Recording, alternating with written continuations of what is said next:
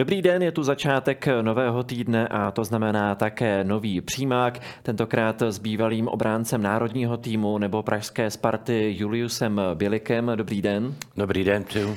Budeme se bavit eh, o Fortunalize, probereme Spartu, probereme Slávy, probereme také Plzeň a také se budeme věnovat eh, cizincům ve Fortunalize.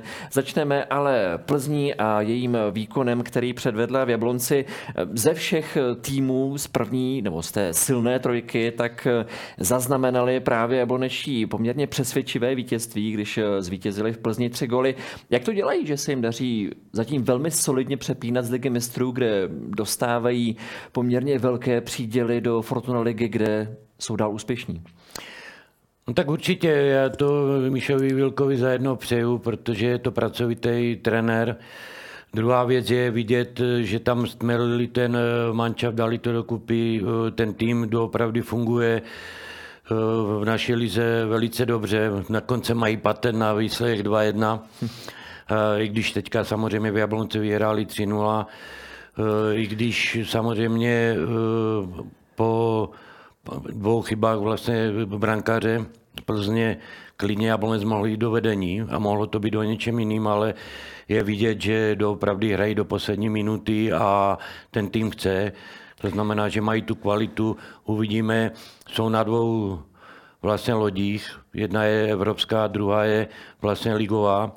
Takže hlavně bude záležet, jak tam bude zdravotní stránka, jak eh, ten mančav eh, bude kompaktní a bude vlastně stabilizovaný, protože čím větší zásah do toho může to zanechat určitým způsobem i to negativní. Teď čistě z hlediska přepínání mezi ligou a evropskou soutěží, eh, to, že se jim v lize daří, znamená to dobrou mentální přípravu před zápasy, protože jsem před utkáním v Jablonci četl vyjádření asistenta Horváta, který mluvil o tom, že se na tohle budou chtít soustředit, aby nic nepodcenili od rozcvičky eh, přes zahřátí, potom po úvod zápasu. Znamená tohle velkou práci s hlavou, která je v tuhle chvíli jedna z těch nejdůležitějších? Tak určitě, jako oba dva trenéři, jestli to je eh, vlastně eh, Míša Bílek nebo Pavel Horvat, tak eh, jsou to lidi, kteří umějí jako namotivovat hlavně Pavel Horvat. A myslím si, že tam to funguje. A to, to je strašně důležité, protože ty hráči musí být přesvědčeni o tom, že ten trenér jim nekecá a říká hmm. jim to popravdě a oni se musí o tom přesvědčit a ono to funguje. Takže právě proto jedou na tyhle ty vlně. Pomohla v tuhle chvíli i vyhraná druhá půle s Bayernem, byť jsme viděli, že Bayern zařadil nižší rychlost, ale Plzeň mu dala dva góly. Pomůže to hráči? V každém případě, protože vlastně už jsme od začátku věděli, když, jsme se, když byli nalosovaní, že to je eh, skupina smrti a, a těžko jsme čekali nějaké e, e, bodové výsledky, protože to jsou fakt opravdu nejkvalitnější mančafty, které budou podle mě bojovat o vítězství Champions League.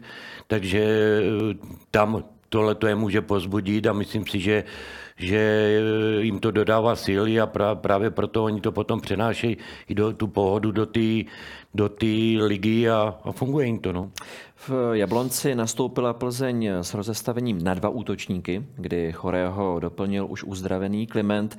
Je tohle varianta pro Plzeň, protože Kliment od chvíle, kdy přišel, tak jak střelecky, tak herně je velmi dobrý a je asi škoda, aby seděl na lavičce. Sluší Plzni podle vás to rozestavení na dva forwardy? Tak určitě, ono to vyplývá i z toho, že vlastně Míša Bílek praktikuje třiobráncový systém, Eh, na rychlý krajní eh, záložníky a beky, tak aby dávali ten servis vlastně zprava doleva, když se podíváte potom na ty jejich zápasy, tak oni dost hodně zakončují po těchto těch situacích ze strany a, a dávají z toho góly, což eh, dá se říct jako dostává toho chorýho s klientem dá, dá se říct jako do hry a tím pádem vlastně ta dvojice může takhle hrát. On, klient vlastně je uh, rychlostní typ, kdežto uh, klasický hroťák je tam chorý. Že?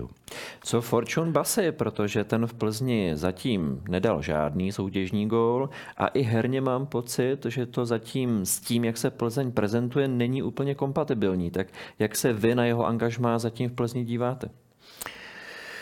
Hmm, tak eh, jako všechno dá se říct, jako potřebuje čas. Jo? Jak hmm. já říkám jednu věc, že že nesmí se to ovoce sklízet, pokud e, není zralý. A to, je, to se týče jeho a jednou podmo se potřebuje trošku adaptovat. Někdo to potřebuje, e, se adaptuje rychle, někdo se adaptuje později, každý podle své mentality a, a te, musí to vycítit hlavně trenér a myslím si, že ta práce eh, Myší Bílka eh, nejenom po ty herní, ale i ty mentální stránce je tam vidět.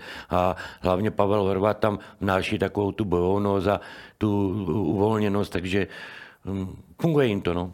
Dobrou sezonu zatím eh, prožívá už zmíněný Tomáš Chorý, který už dal 8 soutěžních gólů, šestkrát se trefil v lize, což je notabene jeho maximum. V lize zatím nešel přes 6 gólů za sezonu. Eh, těží z toho, že dostal tu důvěru, že je útočníkem číslo jedna? Tak určitě, jako když si pamatujeme, když vlastně přicházel přicházel do, do Plzně, tak dokonce byl na hostování že, v Belgii aby se rozehrál to, ta adaptabilita a, a i konkurence tenkrát byla docela solidní pro něho a v každém případě ten pocit, že vlastně určitým způsobem jedničkou dneska momentálně v útoku Plzně eh, mu určitě dodává to sebevědomí, takže to je to, o čem se bavíme. Je mu 27, teď má dobrou formu. Měl by ještě myslet na to, aby to zkusil někde při zahraničním angažmá? Tak já si myslím, že první řadě by měl myslet na to, aby podával dobrý výkon a ono potom jednoduchou formou to přijde samo, protože si ho někdo vyhlídne. Pokud bude odvádět ty výkony, bude dávat góly, co se od něho vyžaduje, tak každém případě tu šanci má.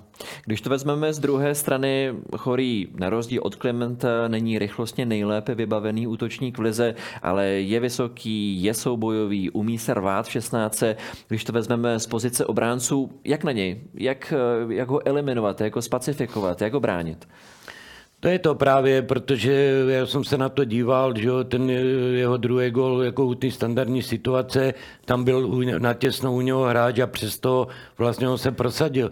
Já to přirovnám k Tomášovi Skůraviu, který hmm. se strašně těžko hlídal, protože on byl silový hráč, nebyl rychlostní typ, ale v tom velkém vápně on si udělal, uměl udělat ten prostor a to je, přesně dneska chorý. Takže uh, tom tkví ta jeho síla no, a pohoda. U standardních situací se můžeme zastavit, protože Plzeň patří v, ve Fortunalize k týmům, které nejvíce hrozí po standardkách. Eh, asi je to těžké na posouzení, ale kdybyste měl říct, který tým v Lize je právě nejvíc nebezpečný po standardních situacích, budeme se bavit o Plzni? Tak uh, určitě, ale já si myslím jednu věc, jako to, co sleduju, tak uh, dá se říct, toho těží i Sparta, ale i, i, i Slávě, takže Eh, je to diskutabilní, je to otázka vždycky toho, jaká je tam zásoba, jaká je tam, jaký je tam servis pro ty hráče rotoví, který tam jsou o to, aby dávali góly. To já vždycky říkám, když hráč, který nemá servis a nedostane ty míče, co potřebuje, tak je tam vlastně k ničemu a může to být super fotbalista. Plzeň v Lize ještě jako jediná neprohrála, po včerejšku už je to 33 zápasů. Naposledy prohrála vlastně před rokem, 31. října na Slávy, od té doby drží sérii neporazitelnosti. Vidíte teď někoho, kdo by to mohl Plzni narušit, protože do konce podzimu z hlediska losu nejtěžší zápas, který plzeňští hrají, bude doma se Spartou. No, tak eh, samozřejmě eh, může to narušit. Eh, je otázka, jak já říkám jednu věc, že každý tým eh, si vybere nějakou tu slabou chvilku, že nemáme tady takový manšafty, eh, který by odehráli celou sezonu bez nějaký prohry a vždycky, vždycky tu slabou chvilku si někdo najde. To, to je to, příklad Jany Slávě Volomouci 2-0, že jo, i když vlastně oni tam měli spíš vyhrát, než prohrát, protože těch šancí měli dostatek, ale bohužel eh, v ten den, jak se říká, byl to den blbec a, a jednoduchou formou, i když budete mít 100 šancí, tak ani jednu z toho neproměníte. To se stává a to je naprosto normální. Takže myslím si, že i Plzeň to může potkat. Mluvili jsme o standardních situacích a u těch, můžeme říct, ještě zůstaneme, protože kromě Plzně jak Slávia, tak Sparta je po standardkách také velmi silná a na Spartu si posvítíme hned v následujícím bloku.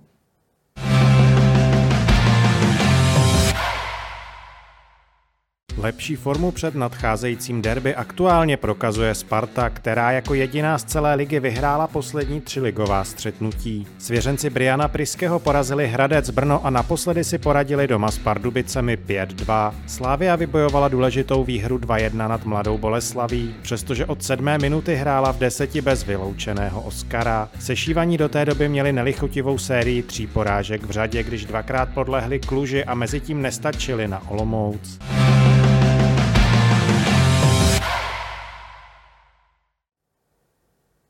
Sparta teď 11krát v řadě neprohrála, ale byla tam také série pěti remíz v řadě. Teď v říjnu dokázala Sparta vyhrát třikrát za sebou.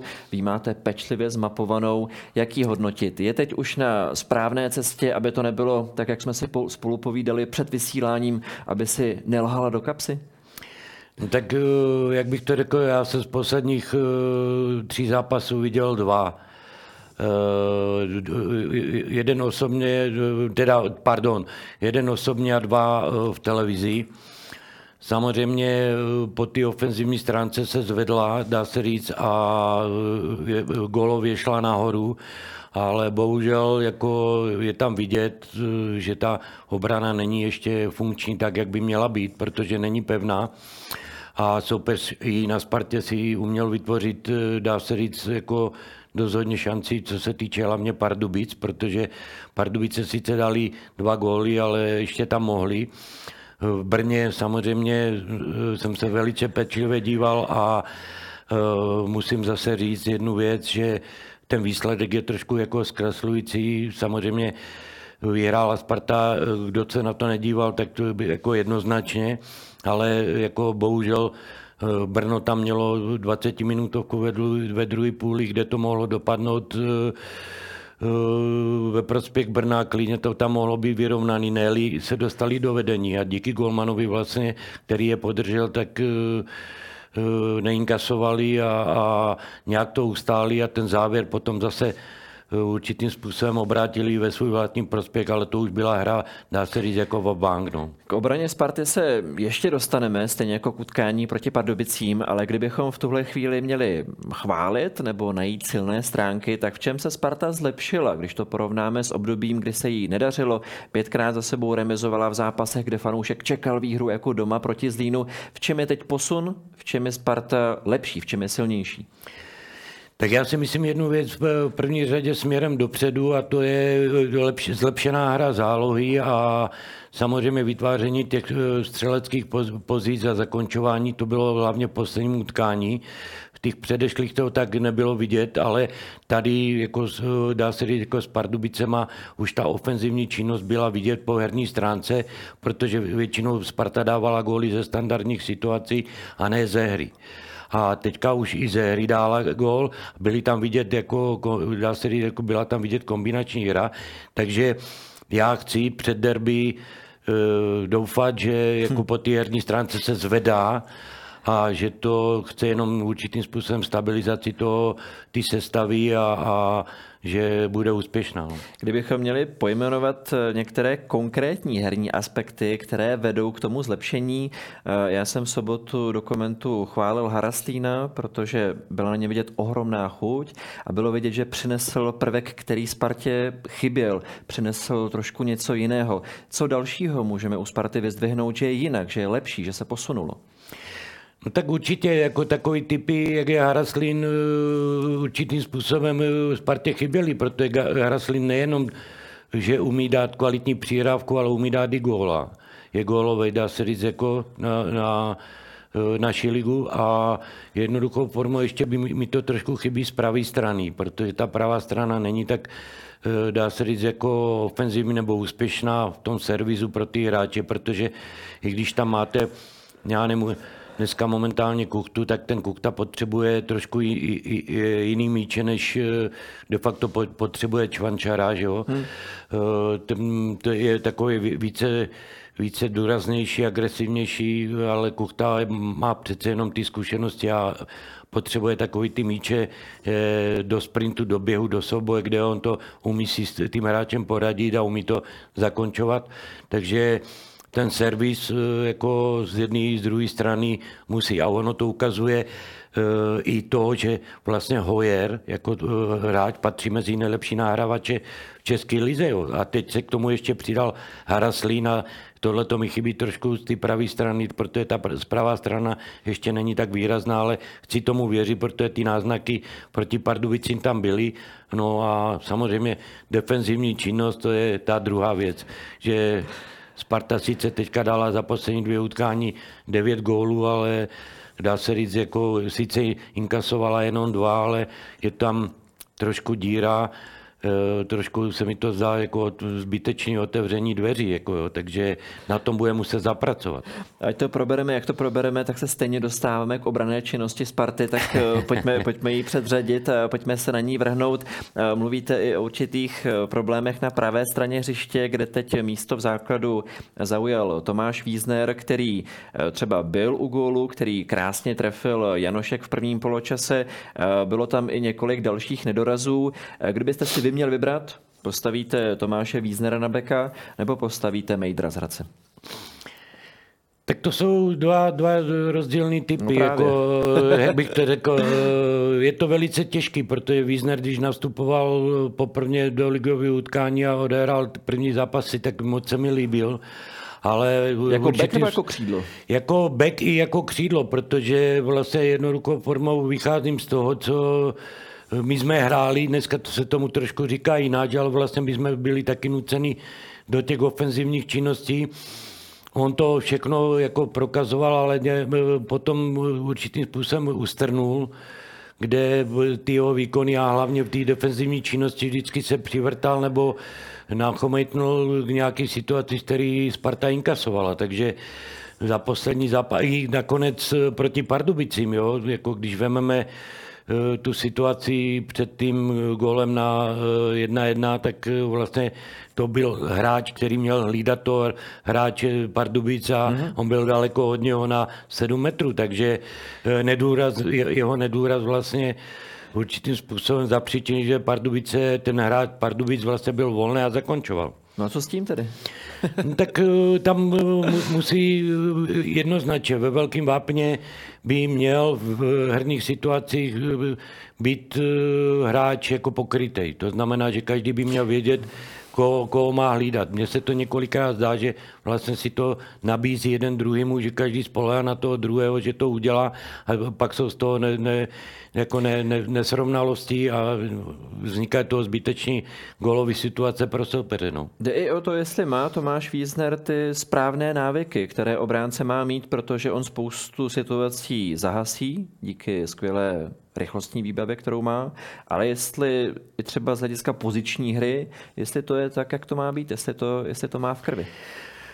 To je druhá věc. Já zase až tak eh, moc dobře ho neznám povahově, neznám ani tak po, herní stránce určitě, protože vlastně chodím na zápasy Sparty. Eh, to musí vyřešit trenér, protože ten je tomu nejblíž eh, jako tomu dění, má ho denodenně jako na tréninku a vlastně on by měl vědět nebo vštěpovat tomu hráči nějaký určitý věci, který ten Eh, krajní back jako potřebuje v té defenzivní činnosti, ale i v té ofenzivní. Hmm. Naťukli jsme téma standardních situací, které teď jsou silnou stránkou Sparty, ale na začátku sezóny nebyly.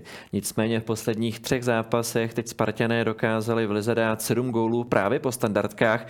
Co se změnilo? Protože ve směsi nadále zahrává Kasper Heyer, eh, střídá se se Sadílkem, ale Gro jde od Heyera, kterému se teď najednou daří, už má sedm asistencí, je nejlepším nahrávačem v lize. Co je najednou jinak, když to zahrává pořád stejný hráč? Vysledovala jste tam třeba něco, že se změnilo něco v tréninku, jiný pohyb hráčů? Co je jinak?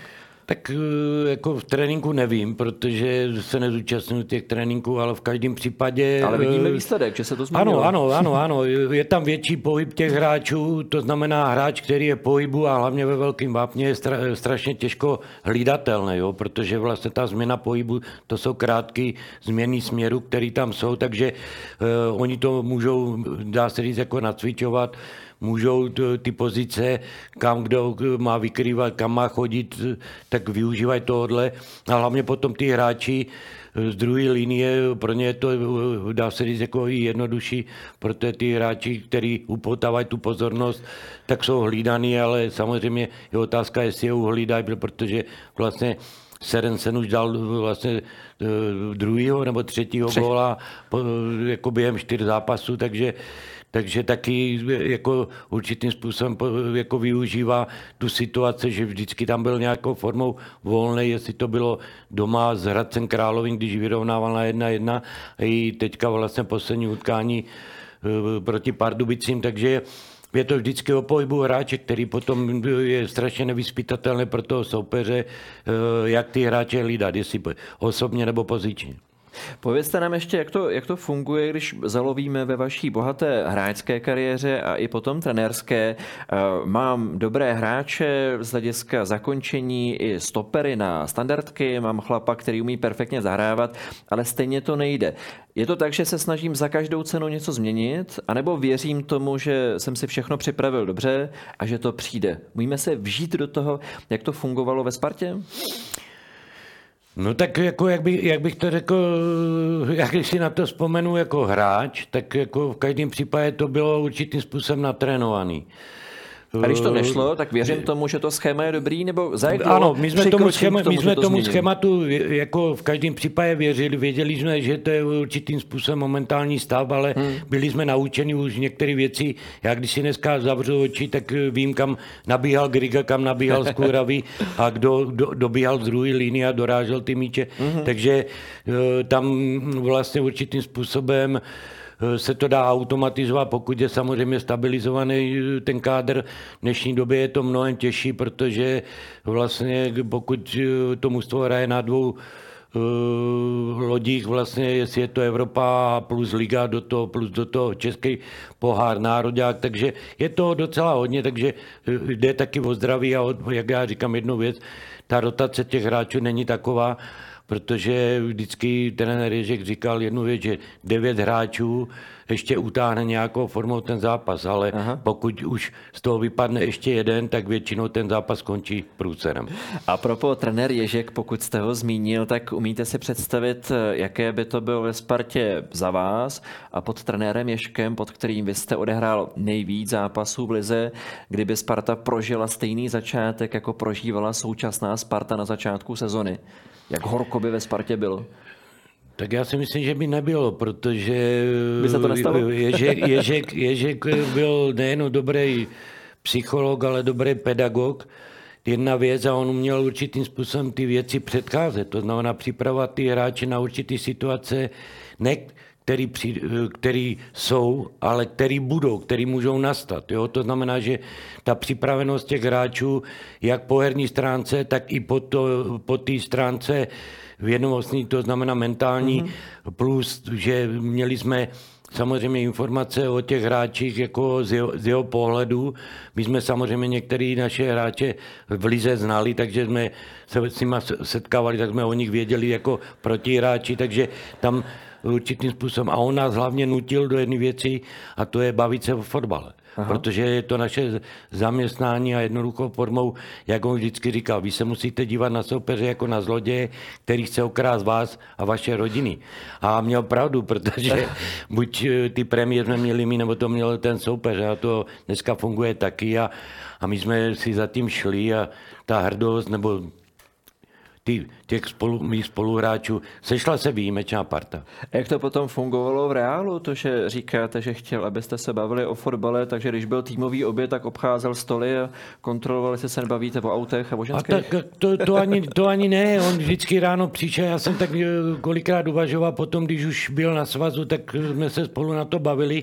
On vždycky chodil před tréninkem uh, do kabiny a já jsem nevěděl proč. Jako, a pak jsem zjistil, protože on sice se s náma bavil, ale přitom zkoumal, jaká, je, je atmosféra. jaká je atmosféra, mm. přesně tak. Mm. A podle toho potom on asi zvolil tu skladbu toho tréne, tréninku, uh, protože když nemáte nabuzený manča na ten trénink, tak vlastně ten trénink je o ničem. Takže vlastně on už věděl, dopředu, co se bude dít a jak se bude dít a kolikrát to změnil na poslední chvíli. Tvrdívalo se, že když v tehdejší Spartě hráč nedupal tak, jak měl, tak se hrozilo, že ho pošlou do fabriky, že půjde do ČKD. Stalo se to někdy? Nebo opravdu to bylo reálný, že, že mohlo být na spadnutí něco takového? Ano, já si pamatuju, že takhle poslal do práce Ježek do ČKD Honzu Musila. Aha. Takže vlastně stalo se to, takže jste věděli, že to není jenom planá výhruška? Ne, ne, ne, ne, ne, ne. Jako on byl realista a de, de facto, jak bych to řekl, řešil ty situace správně, tak jak je uh, řešit měl, že jo? takže uh, věděli jsme, že z, jeho, z něho bylo cítit, že to, co mluví, má svoji hlavu a patu a měli jsme ten respekt vůči němu a nikdo si nedovolal vůbec nic, jako, takže i to je strašně důležitý. Pojďme si popovídat o tom, že Spartu a Slávy teď čeká už příští víkend derby. Hraje se na Slávy, takže předpokládám, že vy v hlediště nebudete. Je to tak? Tak eh, já už z principu na Slávy nechodím na derby. Eh, samozřejmě chodím, když je derby doma na Spartě. Eh, těším se na to, budu se na to určitě v televizi dívat z jednoho prostého důvodu, protože Sparta, jak jsem už říkal, naznačila uh, uh, určitý možnosti i kombinace, hlavně ten druhý gol byl nádherný, že který po vypracování Kukta dával do prázdné brány, tak uh, jako to bylo vykombinované velice pěkně. A chci věřit tomu, že takhle vstoupí a bude kombinovat Sparta na Slávy, protože tohle to mi poslední utkání trošičku chybělo, protože Sparta využívala spíš více těch standardních situací a z toho dávala góly, než ty herní Eh, situace, která byla vykombinovaná, takže možná, že se blízká na lepší časy. Proti Pardubicím za Spartu nenastoupil kapitán Ladislav Krejčí. Fanoušek Sparty věří, že to bylo hlavně z preventivních důvodů, když se mluvilo o tom, že má problémy se svalovým zraněním a fandové Sparty současně věří, že na derby už bude připraven. Bude-li je Ladislav Krejčí tím hráčem, který může Spartě vyhrát nebo výrazně pomoci Spartě vyhrát derby? Tak určitě, eh, jako popravdě řečeno, my jsme byli to je nějaký tři, čtyři roky, jsme byli spolu na besedě jako spartianský a já jsem to tam řekl, že vlastně Láďa je budoucí kapitán, má jako na hřišti horkou hlavu, ale pán mu za něho zaplat, protože jednoduchou formou je ten, který to umí jako vyburcovat. Samozřejmě eh, jeden z mála lidí, někdy se mi to zdá, že vlastně je tam moc velký klid, na tom, že si neumějí vyhovět jeden druhý, upozornit jeden druhýho. Takže on je ten typ, který jako v každém případě umí tu bojovnost přinést jako na hřiště. Někdo mu vytýká, až přešle ty bojovnosti. Hmm. Já říkám, že on se sklidní za určitou věkem. dobu, věkem hmm. samozřejmě. Eh, fotbalově, dá se říct, umí dát góla, umí se dostat do situace, kde eh, umí dát toho góla. Nakonec Brně to ukázal, že jo, takže věřím tomu, že na to derby bude v pohodě a uvidíme. Nechám se překvapit. No. Musíme zmínit ještě jednu věc, že než Sparta nastoupí k derby zápasu, tak ji ještě ve středu čeká pohárové utkání v Domažlicích.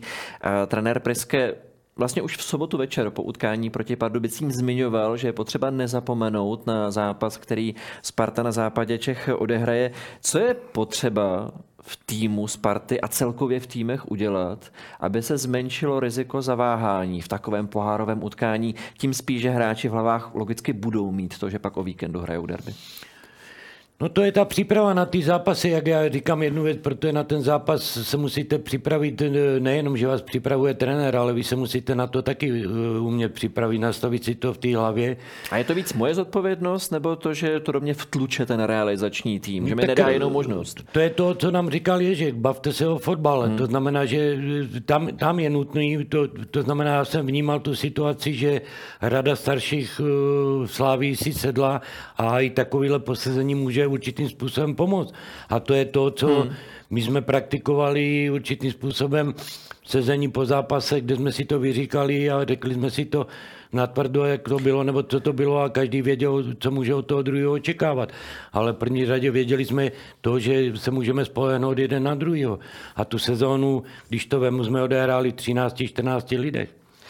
Můžeme teď vlastně plynule přejít od Sparty ke Slávy, protože se bavíme o derby, bavíme se také o pohárových utkáních a to se týká také Slávy, která bude hrát svůj pohárový zápas v Molkapu tento týden na Julisce proti druholigové Dukle. Mě zaujalo to, že trenér Trpišovský včera po zápase proti Mladé Boleslavi mluvil o tom, že to moc nebude o tom, jaké hráče bude šetřit před derby, ale že budou hrát ti, kteří budou vlastně moci ze zdravotních důvodů. Tak je podle vás ta rozsáhlá marotka navíc u opor, kterou teď Slávy prožívá jedním z hlavních důvodů té výsledkové krize, která přišla před včerejším utkáním proti Mladé Boleslavi? Tak já bych to nenazval eh, jako výsledkovou krizi. No výsledková krize určitě, jako je otázka eh, ty, ty herní stránky, i když Slávě eh, vlastně kromě toho včerejšího utkání eh, tři zápasy po sobě prohrála, eh, myslím si, myslím si, že doopravdy ta síla se ukázala včera. Hmm. Že ono to tak doopravdy po té herní stránce nebude, protože porazit Boleslav v deseti lidech a hrát to 8, skoro 80 minut eh, o deseti. Není nic jednoduchého. A přesto si Slávě vypracovala gólový situace, tak eh, mělo by to být trošičku jako takový strašný eh, ukázatel jako prstem, pozor, pozor, jako pro Spartu, ono to tak jednoduchý na té Slávii nebude a, a bude muset si šánout dost hluboko aby jednoduchou formou tam byla schopná bodovat. No. Dá se na základě toho, co říkáte, povědět, že byť je to teď jedno utkání, které se Slávy povedlo, tak dá se říct, že už je zpátky, nebo se to dá objektivně zhodnotit až po derby?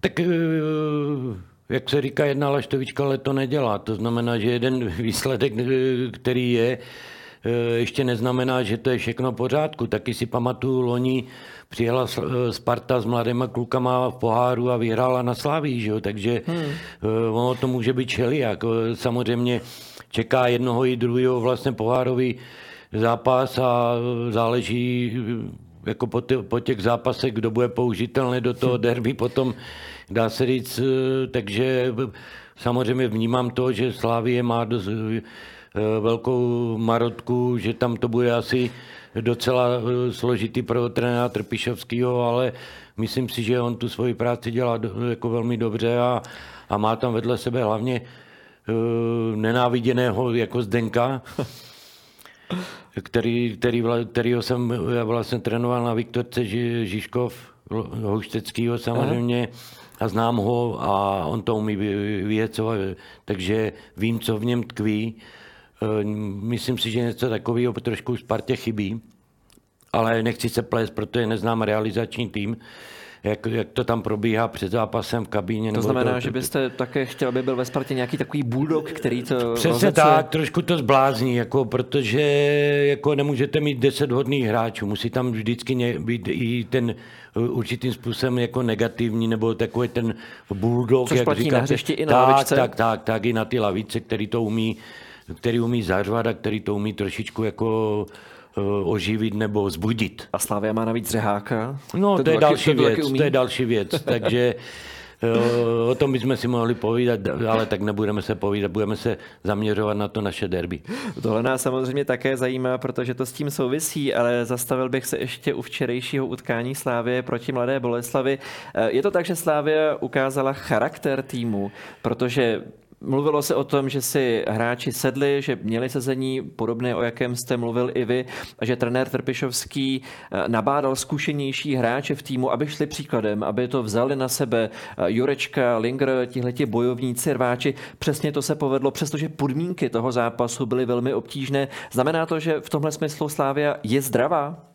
Já si myslím, že určitě, jako hlavně mě překvapil brance jako kolář, který hmm. po Slávii jako doopravdy význam, dost významně podržel, protože přece jenom si tam Boleslav vypracovala dost solidní šance na to, aby skórovala. Nakonec teda ne, ale uh, vzpomenul bych Lingra, který uh, byl doopravdy, jak já říkám, naklíčkovaný jako na motor a doopravdy bylo vidět asi, že to že chce přinést eh, pro, to, pro ten mančem něco na standardního svým pohybem, svou hrou, vyjecovat ty ostatní, aby přispěli k tomu zápasu, aby byl úspěšný a to se Slávii povedlo. Ke Slávii mám ještě dvě personálie. Tou první je muž, kterého jste už zmínil, golman Ondřej Kolář. Eh, nejenom včera, ale v posledních zápasech z toho, co já jsem viděl, působil velmi jistě, působil dobře, připsal si pár těžkých zákroků, kdy tým podržel, stejně jako ve včerejším utkání. Eh, je zpátky starý dobrý Ondra Kolář? No tak uh, chtěl bych věřit, že ano, protože chytat umí. Měl dlouhou pa- pauzu, protože chytal Mandous. Chytil tu, dá se říct, jako šanci za správný konec, protože přece jenom Mandous má nějaký zdravotní problémy, kde mu hrozí vlastně v zimě nějaká operace. Takže asi dostal příležitost ten zdravý golman. Hmm, On to určitě. chytil za, za správný konec a doopravdy je pro tu Slavii jako přínosem. Že? Škarohlídi říkají, že si svatbou pojistil pozici golmanské jedničky, ale když to vezmeme objektivně, tohle bude asi také věc, která mu pomůže. To, že prožívá ve svém osobním životě pohodu, je dobře naladěn, ono se potom propíše do, do výkonu na trávníku. Je to tak? Tak určitě. Já si myslím jednu věc, že Indra Trpišovský se nenechá jako ovlivnit, má svoji hlavu a jede si svoji cestu, ať se bude dít, co se bude dít, takže eh, ať ta veřejnost nebo já nevím, ty nejbližší spolupracovníci na něho budou, tak on ví, co chce. Říkám, po té herní stránce, po té mentální stránce tam má Zdenka Ušteckého, který to umí zbláznit, že jo, plus Řehák, že jo takže to, bude určitě nabuzený. Teď, teď je otázka, jak správně, aby to nebylo přebuzený. Hmm. Takže uvidíme, necháme to na derby a podle toho to zhodnotíme potom. No. Druhé jméno, na které se chci zeptat, je Oscar na stoperu proti Mladé Boleslavi. Experiment, který nevyšel. Připomeňme, že Oskar, když hrával v Liberci, tak to byl hráč primárně do středu hřiště, fotbalovou terminologií šestka, osmička. Jindřich Trpišovský z něj udělal krajního hráče, na křídlo nejpozději hrál beka. Napadlo by vás dát Oskara na stopera ve chvíli, kdy na levičce zůstal Kačaraba, byl tam Tyhy, který no, no, no. solidně dohrál na stoperu proti Olomouci, plus tam byl Masopus, který už si to také slušně vyzkoušel. Tam je možná Pohárový, otázka zdravotní stav, ale napadlo by vás dát Oskara na stopera? Tak ono eh, někdy je takový překvapivý moment eh, dobře udělat, udělat nějakým způsobem změnu nebo překvapit toho soupeře tak nakonec on byl docela, za těch 10 minut, co byl na hřišti, byl docela aktivní. Přihrál na góla, že jo, na 1-0. Plus samozřejmě vyrobil tu penaltu, která ostála tu červenou kartu, i když vlastně dostal Ousu, který se divil, který u toho vůbec nefiguroval. Ale jako jak bych to řekl, eh, bylo to jenom 10 minut, takže hodnotit teďka momentálně po 10 minutách Oscara to nemá cenu. No ale hodnotit no, to můžeme, Jako aktivní protože... určitě byl, no. No ale oslabil svůj, oslabil svůj tým, stala se situace ve Vápně, kterou třeba není tolik zvyklý řešit. Přišla chyba, přišla penalta, přišla červená karta, takže jenom z tohoto úhlu pohledu to asi nebylo vydařené vystoupení, vzhledem no, k tomu, že Slávě dohrávala furt, bez něj. Furt se bavíme o obránci, jestli je to střední obránce nebo krajní obránce, tak eh, v první řadě obránce znamená to, že má bránit. První náplní je obrana. Takže no vlastně by měl eh, jestli bude hrát pozici stopera nebo pozici krajního beka, tak ta eh, defenzivní činnost a hlavně ve velkém vápně by měl vědět, jako, jak se k tomu stavit. No ale stalo se, to, to je naprosto normální, stává se, že i zkušenější hráči udělají tu chybu a teď je otázka, jak. No i když taky musím říct, že Eh, Slavia taky řešila stopéry, že jo, protože jim to taky nefungovalo, hlavně první zápasy, že jo, na Plzni 3-0, Santos vyloučený, jako, takže No a koho by, koho by trenér Bělik teď postavil ve Slavy eh, na stoperskou dvojici do derby? Já bych nepostavil nikoho, protože nejsem trenérem Slávy, to je jedna věc a, a spíš bych radil Spartě než jako Slávy. Dobrá, tak eh, pojďme si říct ještě jednu věc eh, k derby a tím uzavřeme tento blok. Derby tedy už příští víkend v neděli. Máte pocit, Tenhle že někdo víkend. teď Prosím? Tenhle víkend. Tento víkend, nadcházející v neděli. Máte pocit, že tím, že si oba dva týmy zvedly sebevědomí, Sparta dala pět gólů Pardubicím, konečně se rozstřílela doma, Slávě zvládla velmi těžký zápas. Získal teď někdo větší výhodu do derby? Je teď někdo pro vás favoritem? No tak ono se vždycky říkalo, že, že vlastně derby nikdy nemá svého favorita. To bylo v tabulce, jak to bylo, že jo? protože to je specifický utkání, kterých jsem já odehral 20, takže vím, o čem je řeč. Takže já nechci favorizovat, když budeme to papírově uh, favorizovat, tak budeme papírově favorizovat Sláví asi, protože hraje doma, hmm. jedna věc. Má jako, dá se říct, jako kvalitní káder, E, i přesto, že vlastně má tam dost, dost hodně hráčů zraněných, ale jako jak říkám jednu věc, že si umí poradit a umí to vyřešit. Ale věřím tomu, že Sparta se zvedla teďka, jak jsem říkal na začátku, že už tam byla vidět ta herní kombinace, taková herní pohoda směrem dopředu. Je otázka, z čeho budou oni vycházet, protože ta defenziva na Spartě není tak pevná, jak by hmm. měla být.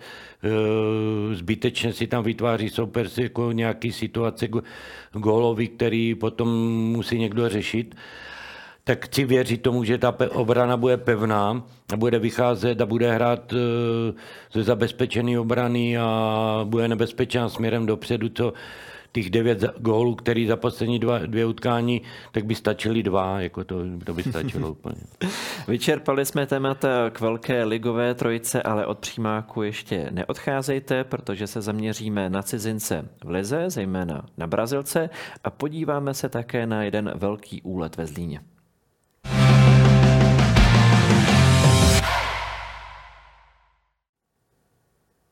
Začínáme právě s línským tématem, kdy kondiční trenér Liberce Pavel Čvančara napadl při utkání ve Zlíně eh, hráče domácích Hrubého a potom i strčil do rozočího všetečky. Co tomu říkáte? No, tak eh, jako myslím si, že tohleto první lize by se nemělo stávat, jo, protože Samozřejmě vidím tam, že jako ty emoce na, lav, na lavice jsou každý utkání, ať je to jakákoliv, ale takový to sebeovládání, jako by tam mělo být to dotyčného a nepřenášet ty emoce, te, emoce směrem jako na hřiště a na tož to takovýmhle způsobem. Mohla to být frustrace z libereckých výsledků, protože Liberec eh, začal ligu velmi dobře, herně báječně, ale teď z posledních čtyř zápasů získal pouze bod, takže atmosféra zhoustla a takhle se to projevilo?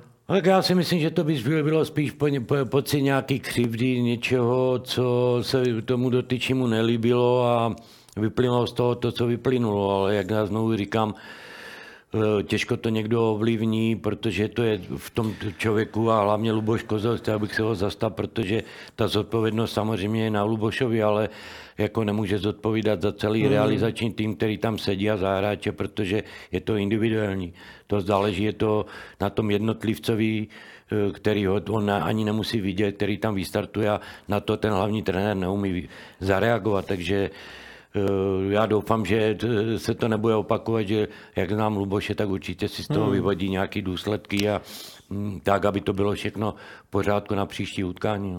Pojďte nám ale přiblížit tu situaci, protože chápeme, že v tu chvíli hlavní trenér asi nezmůže nic, když někomu rupne v kouli, jak se říká, tak ho, tak ho nezastavíte. Navíc mohl sledovat třeba i jinou situaci, ale zajisté to je tak, že uh, celkově chování na lavičce při zápasech má poměrně jasná pravidla a je tam určitá hierarchie toho, kdo kdy může, co a jak. Určitě, určitě. E, jako určitý e, pravidla vlastně chování e, celé ty lavičky jako takový určuje hlavní trenér. To znamená, jak se kdo pohybuje, jako co se týče hlavního trenéra, asistentu, kondičního trenéra, maséru, hráčů, jako kompletně celého realizačního týmu, takže jsou nějaké pravidla, které jsou už před sezónou nastavené, hmm. jak se kdo má chovat na té lavice. Umíme si troufnout, odhadnout, jaký trest od ligy kondičák Liberce dostane? No, to si netrofnu, jako, ale asi určitě ho nečeká nic eh, jednoduchého, protože tohle to určitě přesáhlo nějaký hmm. Eh, meze, které jsou a takové situace by neměly vznikat na hřišti, protože tam by se mělo hrát a ne řešit takovéhle problémy. Z Liberce už také zazněly hlasy, že Liberec jako klub to bude chtít sám za sebe také interně řešit. Jaký podle vás může být výstup? No, Víme, tak, že liberecký majitel jako... kávy je, je muž činu, je to přísný člověk. Ano, ano, je to tak, je to tak, já ho znám jako velice dobře. No právě.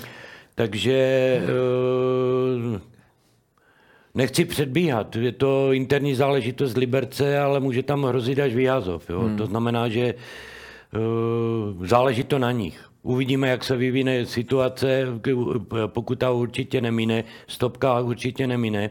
Je otázka, jaký, jak zaujme stanovisko vlastně klub jako takové, takové takže nechám se překvapit. No.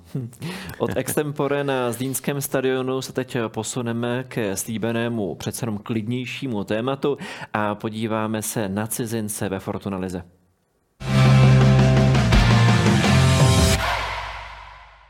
Na soupiskách ligových týmů se v této sezóně objevilo 102 cizinců. 23 hráčů pochází z Afriky, 9 pak z Nigérie. Prosazují se zde také fotbalisté z Brazílie. Zatímco dříve zpestřovali tuzemskou nejvyšší soutěž Adauto Melinho nebo Rossi, dnes zde působí pět Brazilců, mezi nimi Everton se Santosem ve Slávii nebo Kadu v Baníku.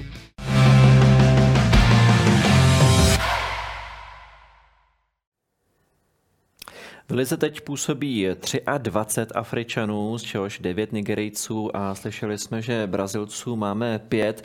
Eh, dá se tam vysledovat nějaký trend, protože dřív jsme měli Brazilců výrazně více. Budeme o tom hovořit, protože vy k tomu máte lecos, co říci. Eh, teď se víceméně neobejdete bez afrických hráčů. V čem je změna? Herní kvalita, adaptabilita, jiný scouting? Co zatím stojí? No tak eh, to je právě to, co jste teďka jako řekl. Eh, já vlastně jsem lítal 20 let do Brazílie, mám tam do dneška velice dobrý vztahy, kontakty s tím, že ono je to velice těžký, jo, protože Brazilci jsou jako velice familiární, hmm.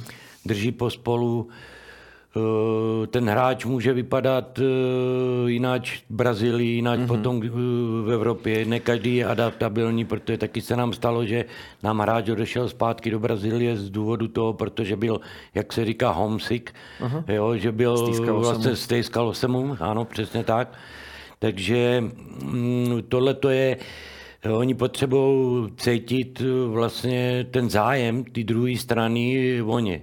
To je důležitý, podstatný, protože pokud tohle jako oni budou cítit a budou mít zázemí, tak oni jsou schopni podávat fantastické výkony. Pokud to nebude, tak oni ztrácejí určitým způsobem takovou tu motivaci, e, nevědí si, pokud nemají to zázemí, který oni mají v té Brazílii, tak je to velice těžký. Ale úplně opačně. Já, to, já jsem to už říkal několikrát, zkusme dát českého hráče hmm. do Brazílie. Asi bude mít taky problémy, když to bude dobrý hráč. Mám tomu rozumět tak, že adaptační proces u afrických hráčů třeba není tak náročný jako u Brazilců, nebo že tam hrozí menší riziko toho, o čem vy hovoříte? No, tak eh, jak bych to řekl, eh, všechno, i takhle to může být, že přece jenom ty africký hráči se adaptují mnohem rychleji a mnohem lépe jako v Evropě, protože jsou takhle nastavený a připravovaný jako pro to angažma na té na, na evropské, evropské scéně. Když to ty Brazilci vlastně jednoduchou formou nepřemýšlí takhle, oni chtějí, ale není to jejich eh, vidina nebo motivace být jako v Evropě, když se to naskytne, tak samozřejmě budou o tom uvažovat, budou se na to připravovat, ale musíte ty hráče doopravdy připravit, co je tam čeká, protože oni jdou do, ten, který tam, tady nikdy nebyl, tak jdou úplně do jiného prostředí, úplně jiného podnebí, všechno, zázemí, strava, bydlení, to znamená, že úplně změna celého života, takže na tohleto si musí určitým způsobem zvykat a někdy tohleto může ovlivnit i jejich výkony, to je pravda.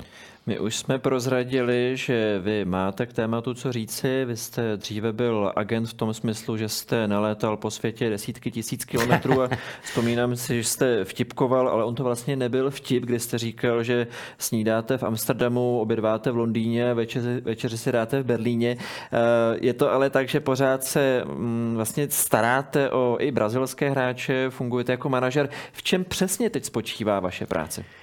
No, takhle. Mm, já, to, co jste říkal, je naprosto pravda, až na to, že jsem říkal, že v Londýně jsem uh, snídal, Dobře. ve Vídni na, na, ve Vídni na Švekatu jsem obědoval a v Berlíně jsem uh, večeřel. To, to je pravda.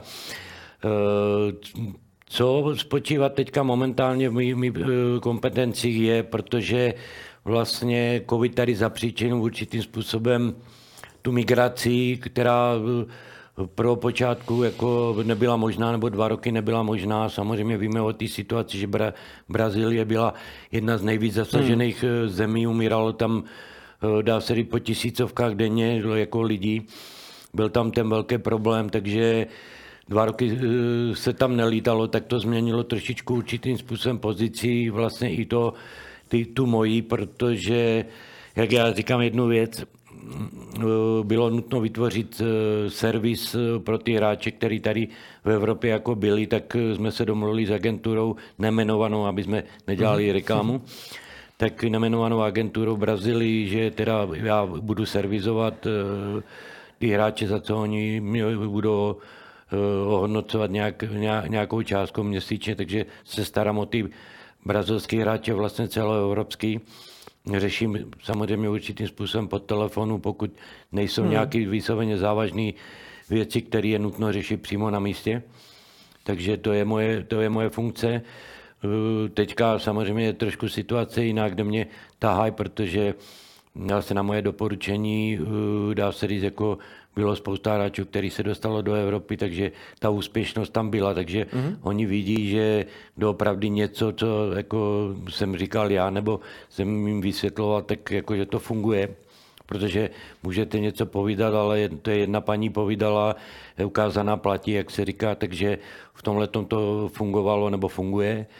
A to jako samozřejmě furt mě láká do Brazílie, ale mě se už dneska momentálně tam nechce trošku člověk pohodlně u toho covidu a, a neříkám, že tam nepojedu nebo že se tam neobjevím, ale už to tam nebudu, nebudu tak často, protože fakt jsem tam lítal, já nevím, každý tři, čtyři měsíce jsem tam byl na měsíc, na dva, hmm. takže vlastně půl roku jsem strávil v Brazílii a půl roku jsem byl tady v Čechách, takže už dneska tenhle ten akční rádius jsem opustil.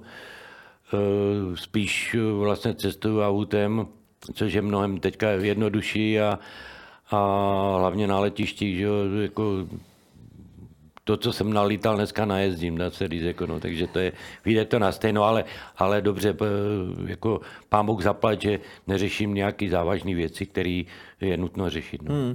Transfery Brazilců, kteří teď působí eh, v české fotbalové Fortunalize, nesou nějaký váš otisk? Everton, Eduardo, ne, Kadu ne, ani, ani, ani jeden nenese vlastně eh, to, my jsme měli naposledy eh, vlastně James Dance, který byl ve Slávii, který potom přestoupil do Hajduku Split, jo? tak eh, vlastně to, to byl poslední hráč, který byl tady v Čechách, máme spíš jako na Slovensku, Maďarsku, Chorvatsku, byli na Ukrajině, teď některý... Řeknete nám nějaká konkrétní jména, která, která budeme znát z těch aktuálních hráčů, které teď máte, rozeseté po Evropě? No, jako, jak bych to řekl, eh, konkrétní jména, když budu říkat, tak stejně to nikomu nebude nic říkat, protože jsou vlastně de facto v zahraničí a nejsou, dá se říct, jako sledovaní eh, naší televizi nebo vůbec lidma, kteří se dívají jako na fotbal. Eh, je podstatný, že se pohybuje tady asi kolem 11-12 hráčů. No. Mm-hmm. Já to přesně nevím, ale myslím, že je jich 12. No. Ještě mě zajímá konkrétní způsob eh, scoutingu brazilských hráčů, třeba těch, které máte v Evropě, jestli tam jsou nějaké společné znaky ve smyslu charakteru hráčů nebo třeba z jakých rodin pocházejí.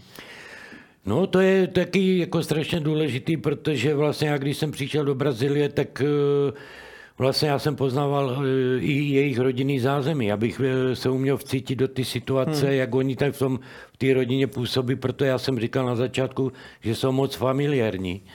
To znamená, tam ta familie jim určitým způsobem chybí a když potom přestoupí směrem do Evropy, tak ta, ta složka tam není. Jako ten, ten denodenní kontakt, který oni tam mají, jsou zvyklí na volný způsob, tam je všechno a maja, jako zítra.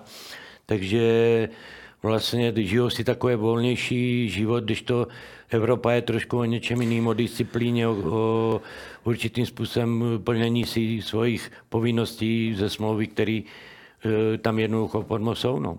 Mluvíme o tom, že jsou hodně vázáni na Brazílii, na rodinné prostředí, přesto se často vydávají na složité cesty nebo náročné cesty do Evropy. Co je tedy motivací? Je to primárně finanční motivace? Tak určitě u těch lepších hráčů, kteří jsou v anglické Premier League nebo ve Španělsku, Portugalsku, já nevím, v Německu, tak je to většinou jako ta finanční stránka. Ale klidně protože... se bavme o těch hráčích, o kterých hovoříme, že máte vy v Evropě, se třeba pochází z chudších rodin a je to tak, že v momentě, kdy se prosadí do Evropy, tak eh, sice se mu bude stýskat, ale zahojí se finančně jak on i rodina. Je tohle to, to hlavní, proč si řekne, já to teda zkusím? Ano, ano, ano, určitě. Eh, hlavně je to u hráčů, který eh, proběhli favelou protože i takový se najdou, který proběhli favelou, vyrůstali ve favele a jako e, začali potom v Brazílii hrát a samozřejmě máme takový dva případy, které jsou a u nich ta motivace vlastně získat ty peníze, přivést ty peníze hmm. jako zpátky domů do Brazílie tam je. To ale je u každého hráče, jestli to je schudší, e, dá se říct féry, nebo je to z ty bohatší nebo zprůměrný, tak vlastně ta motivace je zajistit tu rodinu a přenést ty peníze zpátky pro tu rodinu do Brazílie. Mm-hmm. Co se týče adaptace, mluvil jste o tom, že ten proces bývá komplikovanější, že bývá bolestivý. Co je tam nejklíčovější, nebo co bolí nejvíc, kromě toho, co jste zmínil, že jsou vázáni na, na rodinu? Je to, je to jazyk? Je to angličtina, se kterou buď bojují, nebo se jim do ní úplně nechce, protože pokud eh, jsou někde na Pirenejském polostrově, tak si vystačí s portugalštinou, tak jak to s tou angličtinou? Nebo? A i s italštinou dá se říct určitým způsobem. Eh, samozřejmě ten, ta bariéra tam určitým způsobem je. Ty, ty, v tom prvopočátku je dobrý, pokud aspoň ty základní věci ten hráč umí. Pokud je neumí, je tam problém. Vím, když, jsme, když jsem měl hráče, já nevím, v Anglii, tak vlastně tam je to trošku jinak řečený. Tyhle ty hráči dostali eh, vlastně eh, jejich jazykem mluvící opatrovatelku, nebo neopatrovatelku, ale jak bych to řekl, paní, která, nebo pána, který, ano, důvěrnici, která se o nich starala, zajišťovala jim věci, ulehčila to vlastně ten přechod ze začátku, ale samozřejmě byli tlačeni do toho, aby se naučili jazyk, protože bez toho jazyka místního to nefungovalo, nebo by to nefungovalo.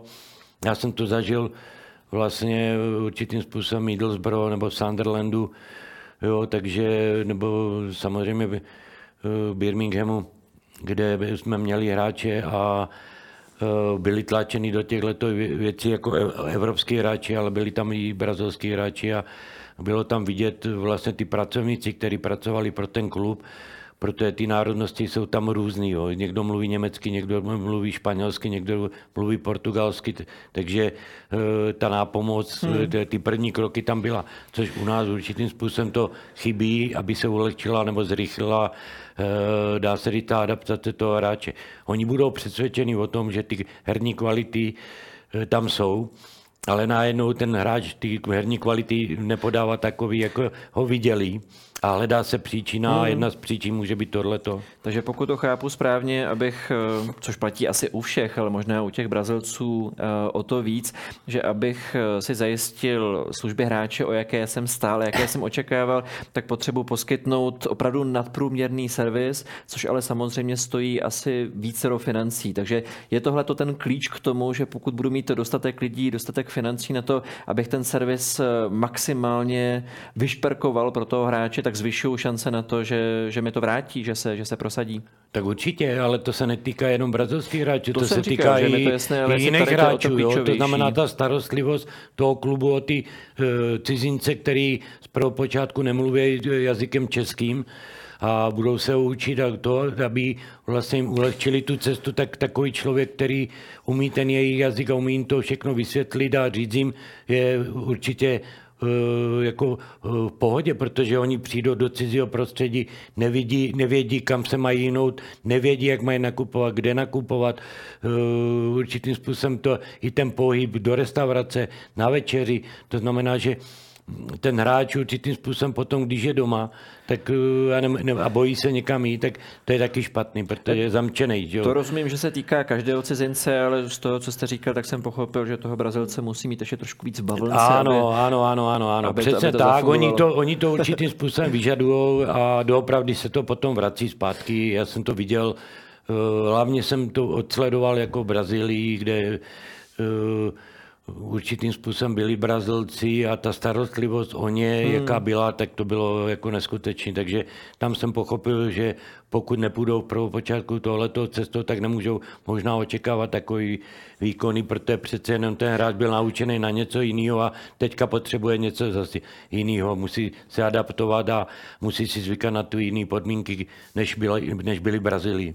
Ještě jedna a poslední věc. Jakou nejnáročnější situaci jste třeba z Brazilci musel tady po Evropě řešit? Co se stalo, že jste říkal, ježiš, co s tím budeme dělat? No tak nejhorší asi eh, jsme řešili třikrát eh, z hodou okolností smlouvu. To, je, to bylo to stejný vlastně tady ve Slavii James Dance, že jo, jako, který potom odešel po rozvázání, rozvázání smlouvy odešel do Hajduku Split jako volný hráč. Tak eh, v té době eh, vlastně přiletěli eh, zástupci ty nemenované firmy, s kterou spolupracuju a byli tady a pak to určitým způsobem řešili jako s právníkem taky. Řešili to velice... A pardon, můžeme říct si, v čem byl problém? No tak pr- problém byl v tom, jako jeho vytížení, jo, protože tam vyplýval jeden bod, že hráč, který do 23 let eh, neodehraje určitý počet utkání percentuálně, hmm. může rozvázat hmm. vlastně profesionální smlouvu, protože není využitý. Tam, by, by, tam hrozí určitým způsobem pozastavení de facto jeho vývoje toho hráče jako takového, tím pádem vlastně ta FIFA to ošetřuje tímhletím, aby donutila kluby tyhle ty hráče využívat víc, tak je tam, je tam ta, byla tam ta, tahle klauzule. A samozřejmě oni to využili, přijeli sem, najali si tady právníka, Eh, já jsem samozřejmě u toho byl, dořešoval jsem to tenkrát i na Sláví. Eh, Hráč rozvázal eh, profesionální smlouvu a odešel vlastně, dá se říct, jako gratis, ale naštěstí Hajduk Split se potom, nebo ne Hajduk Split, protože on do, odcházel do NK Zagreb. Eh, Tam se zachovali jako docela slušně, nějaký bolestný vlastně potom Aha. přišlo na Slávy, ale, ale nebyla to taková adekvátní, byla to, jak bych to řekl, abyste neřekli, že jsme ho vzali úplně zadarmo, nic jsme vám nedali. Takže i tak to byl finanční průšvih, Tak byl, byl, byl, protože ten eh, hráč měl větší potenciál, protože Zenka Zagrebon za rok potom odešel za docela slušný peníze do Hajduku z Plída a pak eh, vlastně odcházel ještě na závěr svoje, tam hrál, na závěr své kariéry ještě byl na Kypru a pak odešel zpátky do Parany, jako do, dneska tam samozřejmě dělá ve fotbale skauta, Eh, tak vídáme, nebo vidíme se takhle pře, Skype. Aspoň jedna věc, co je pravdivá, se naučil docela solidně anglicky, takže to je paráda. A Ještě z hlediska těch praktických věcí, péče o Brazilce, třeba i v českých podmínkách, tak jste musel řešit nějakou náročnou situaci, že jim byla zima, nebo že přišli o řidičák, nebo se někde ztratili, nebo to bylo na denním pořádku.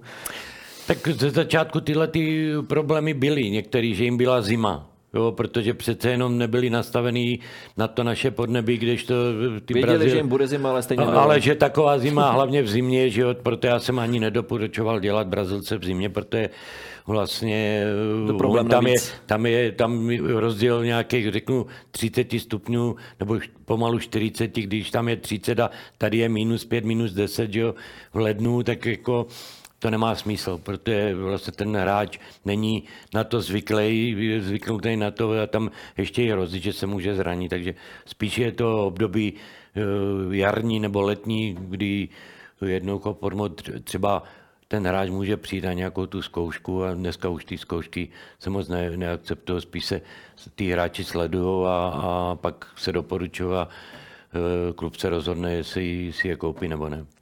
Poslední věta budiš tečkou za tímto vydáním Přímánku. Přímánku jehož hostem byl fotbalový agent nebo manažer Julius Bělik. Já vám děkuji za návštěvu. Za Já děkuji za pozvání. Vy se mějte krásně a u příštího Přímáku, který na vás bude čekat zase v pátek, se těšíme na viděnou. Naschán.